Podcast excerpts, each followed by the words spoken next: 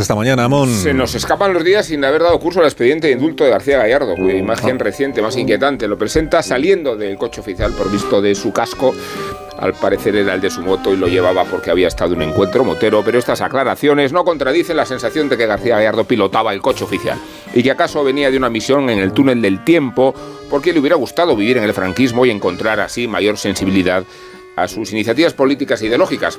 La mujer en casa, dedicada a las tareas domésticas y a la procreación, los maricones proscritos y en terapia, y la tierra plana, sin moros en la costa y Gibraltar Gibraltar español. 31 años ha cumplido el vicepresidente de Castilla y León y se tiende a caricaturizarlo. Yo mismo acabo de hacerlo, pero conviene aclarar que sus pronunciamientos políticos, llamémoslos alzamientos, únicamente define la mansedumbre con que acate promueve las órdenes de Santiago Abascal. García Gallardo es el títere del patrón ultraderechista.